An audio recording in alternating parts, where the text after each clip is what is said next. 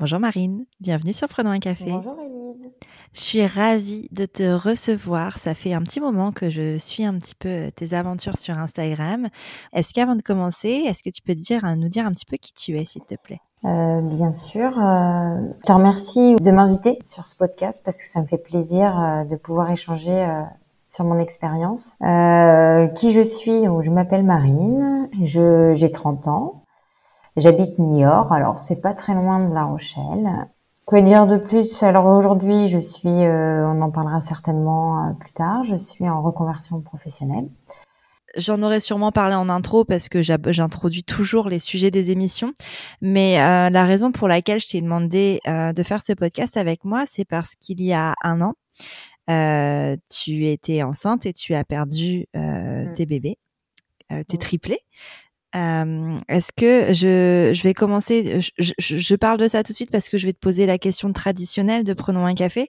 J'espère qu'elle sera pas inappropriée et tu me le dis si c'est le cas. Mais est-ce que Marine, tu as toujours désiré être mère? Oui, mais jamais viscéralement, jamais en priorité. J'ai toujours voulu être maman parce que ma maman était maman et on voit toujours que c'est le cadre euh, finalement parfait de on se marie, on a des enfants et puis après on devient grand-parent. Euh, voilà, il y a plein, c'est la suite. Euh. Ouais, un schéma traditionnel finalement. Exactement. Euh, aussi parce que euh, c'est la consécration d'un couple pour moi aussi, de fonder sa famille.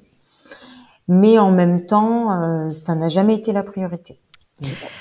Avec ton mari, vous avez, euh, vous avez parlé d'enfants euh, tôt dans votre relation ou, c'est venu comme ça au fil du temps? C'est venu au fil du temps. J'ai un mari qui est très discret. C'est pas des choses, des conversations qu'on va aborder euh, facilement dans le quotidien.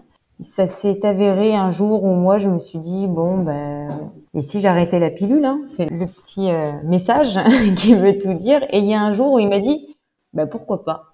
Ah et là, euh, je saute de joie est-ce que je me dis bon ben ça y est, euh, et c'est un petit feu vert. Donc euh, voilà comment ça a commencé. Après, on va dire deux trois ans de vie commune, le mariage aussi, et après ben, les enfants. Voilà. Encore dans cette histoire de ouais. cadre et de suite logique. Ouais, de cadre. Mais ça te plaît Ça te plaisait cette histoire de cadre? Parce que tu vois, ça fait plusieurs fois que tu l'évoques. Est-ce que tu tu penses que c'est quelque chose qui te correspond?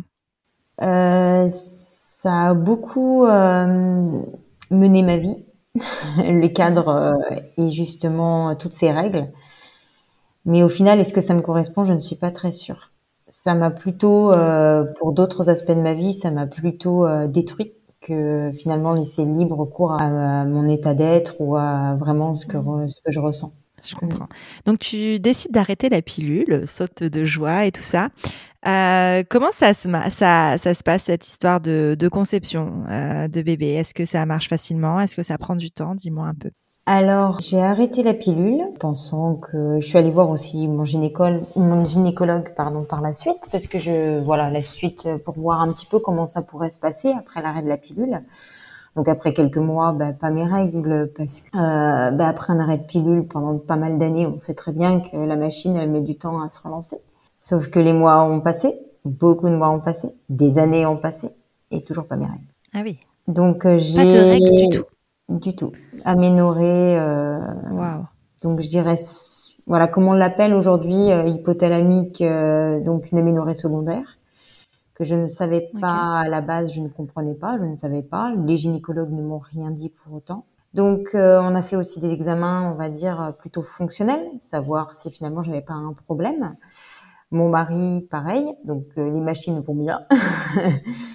ouais. Mais justement, hein, si on revient sur ces cadres, euh, une femme qui fait beaucoup de sport, qui est très stressée, qui a des troubles du comportement alimentaire depuis des années, que je dirais, je noterais plutôt dans un style anorexique, restriction alimentaire, dû à des régimes, dû à une volonté euh, d'une image corporelle, de, répondre justement à tous ces critères, qui a fait que ben, j'en ai perdu mes règles et ma fertilité. Quel est le diagnostic finalement? Est-ce que c'est euh, c'est vraiment juste dû au fait des troubles du comportement alimentaire, euh, au fait de, de, de, de, ton mode de vie finalement, entre guillemets, enfin, je mets des gros guillemets à mode de vie, euh, que tu n'as pas tes règles ou il y a autre chose?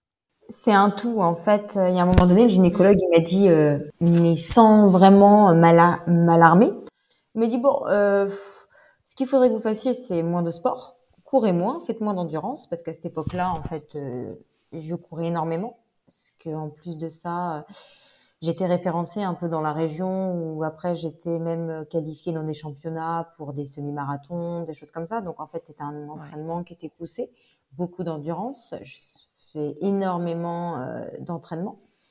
Donc, limiter le sport, premier conseil. Deuxième conseil, deuxième conseil, il faut grossir un petit peu, madame. Voilà, manger plus. Et troisième conseil, euh, ben, réduisez votre état de stress, réduisez le travail. Voilà. Reposez-vous, madame. Soit un peu facile ces conseils à donner, j'ai envie de dire. Enfin, euh, c'est, enfin, comment tu peux juste dire à quelqu'un qui présente des troubles du comportement alimentaire, manger plus, comme si euh, tu, tu, lui dire quoi, genre, ah bah oui, tiens, j'y avais pas pensé. Merci beaucoup pour ce conseil, c'est sympa. Et euh, enfin, comment comment tu réagis toi quand on te dit tout ça? Et voilà, c'est terminé pour ce petit teasing. Je te retrouve demain dès 4h du matin sur ton appli de podcast préféré pour l'intégralité de cet épisode. D'ici là, prends bien soin de toi. Autour d'un café